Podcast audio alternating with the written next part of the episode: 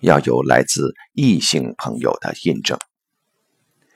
传统社会两性的分野截然，要有个纯然的异性朋友，不止现实中不太可能，即使在理念上，多数人也不敢造次。而可不可能有纯然的异性朋友，也一直是大家感兴趣却永远没答案的问题。男女间有没有纯粹的友谊？在禅，这是个虚构的问题。大家把焦点放在有没有，其实“纯粹”两字才是关键。人类的感情何其复杂，纯粹常就是一种想象、虚拟，以想象、虚拟来印证自己，是自己设个牢笼，把自己困在里面。君不见，许多男女原来自自然然好好的，一回想起是否纯粹，就不自然乃至暧昧了。然而，会有这问题，大家对这问题既感兴趣，又如此困惑，正凸显了性在两性间的关键地位。它却是人在思考人际关系上的重要基点。然而，就如同修行所常强调的。生命的自由，即在摆脱本能的束缚。人类的许多作为，乃至一定意义下的文明发展，其实也在从这先天的缠缚中解套。因此，祈求有一生命中的异性知己，也可视为人类想摆脱凡人的两性关系所自然升起的一种愿望。然而，这种愿望并不容易达到。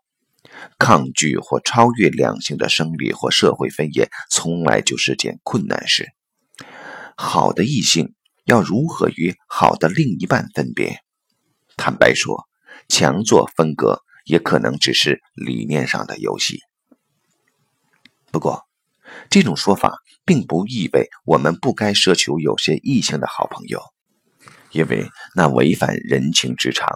更何况这样做其实对正常的两性亲密关系有帮助。两性亲密关系的扭曲，一定程度乃由于彼此不了解对方所致。这种不了解，过去常来自一些文化的禁忌及观念的迷信，而在目前的开放社会，则多源于男女爱情游戏的本质。说爱情是游戏，并非指它是件可有可无之事。反而是因为重视对方，里面乃充满着彼此相互探寻、患得患失，非将美好一面摊在对方前的许多作为。